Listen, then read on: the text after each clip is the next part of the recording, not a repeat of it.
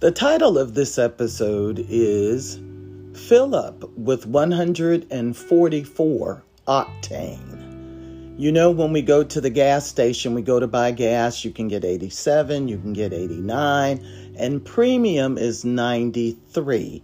And then you also have the option of diesel. However, when it comes to the things of God, the octane level is 144. It's 12 times 12.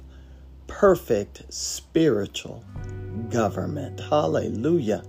In Habakkuk 2:14, it says, "For the earth will be filled with the knowledge of the glory of the Lord, as the waters cover the sea." In other words, his glory will be so vast, so broad, so expansive, so fulfilling and then you go to the Aramaic translation and it says, the awareness of the Lord and filled to know the glory of the Lord.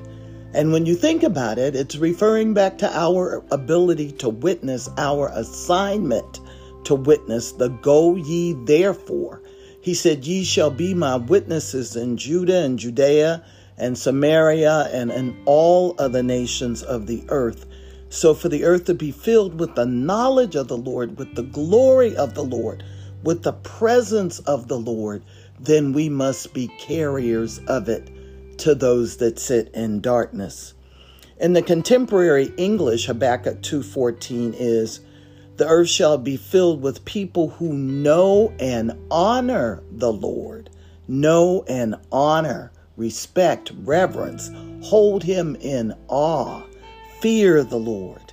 In the Brenton translation, it is knowledge shall cover the people as the waters cover the sea. So the people shall be immersed in the water, and the water reflects the knowledge.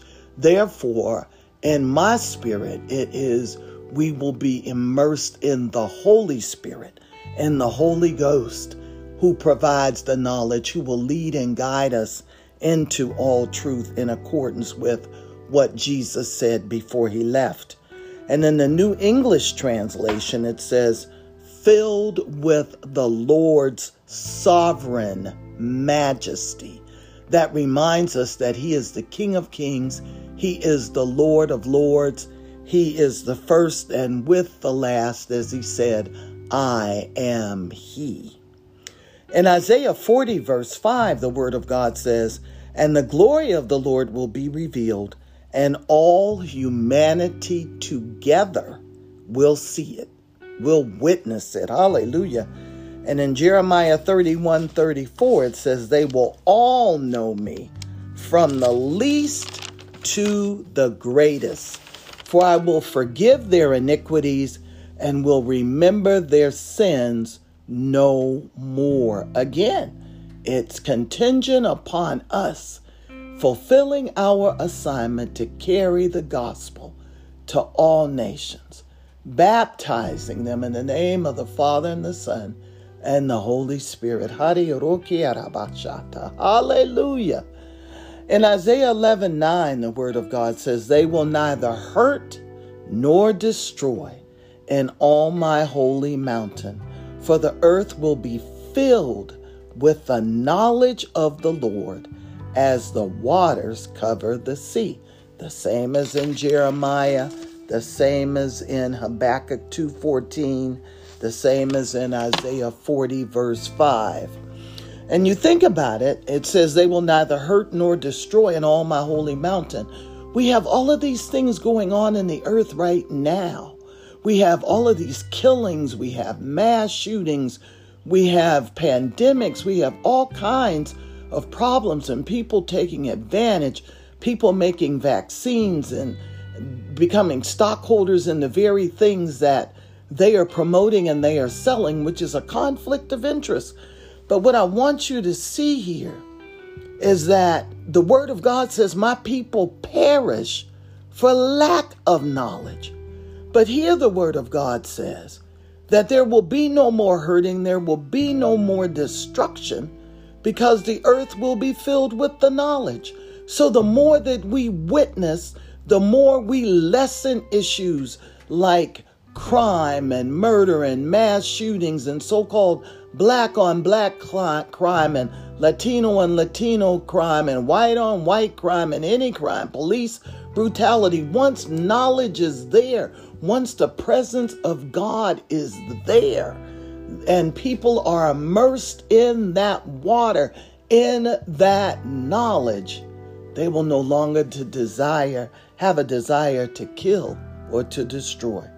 In the New English translation, it says, There shall be universal submission to the Lord's sovereignty. That's that every knee shall bow and every tongue confess. It says, As completely as the waters cover the sea. And we know in Isaiah 2, it says, The sword shall be turned into plowshares and the spears into pruning hooks Nation shall not war, fight against nation, and they shall study war no more. And then in Isaiah, it also talks about how the child shall play on the um, in dangerous places and not be harmed. That's because the earth will be filled with the knowledge of God, with the glory of God, and there will be no more violence heard in the earth. In Isaiah 45 6, the word of God says, From the rising of the sun to where the sun goes down, there is none but me. I am the Lord, and there is no other. When people come to that knowledge, not only will there not be any more war, there will be universal submission, there'll be no more violence, there'll be no more harm nor destruction, and idols shall be set aside because everyone will know that he is the Lord. In Numbers 14 21, beloved, it says, But as truly as I live, all the earth shall be filled with the glory of the Lord. And in the Brenton translation, it says, But as I live, and my name is living. Hallelujah. So when you pronounce the name of the Lord, you are speaking life into the atmosphere, speaking life into the universe and speaking life into whoever you are witnessing to. That's why our testimony is so important. Hallelujah. They overcame by the blood of the Lamb by their testimony, and they loved not their lives unto death. But it says, So the glory of the Lord shall fill the earth. And in the contemporary English, it says, But as surely as I live, my power has no limit. Hallelujah. And in the Good News translation, it says, As surely as I live, and as surely as my presence fills the earth. That's the glory of the Lord. But I want to share something with you. The glory of the Lord, the knowledge of the Lord, the presence of the Lord, the fact that there will be no more violence, there'll be no more hurt, there'll be no more swords, There'll be no more war, and there'll be no more fighting of nations against nations. There'll be no more idolatry. Means that when the earth is filled with the knowledge of the Lord, the earth will be filled with the ways of the Lord, which means the earth will be filled with love because God is love. That's what God is waiting on for us to appear even as he is, we shall be like him, and he is love.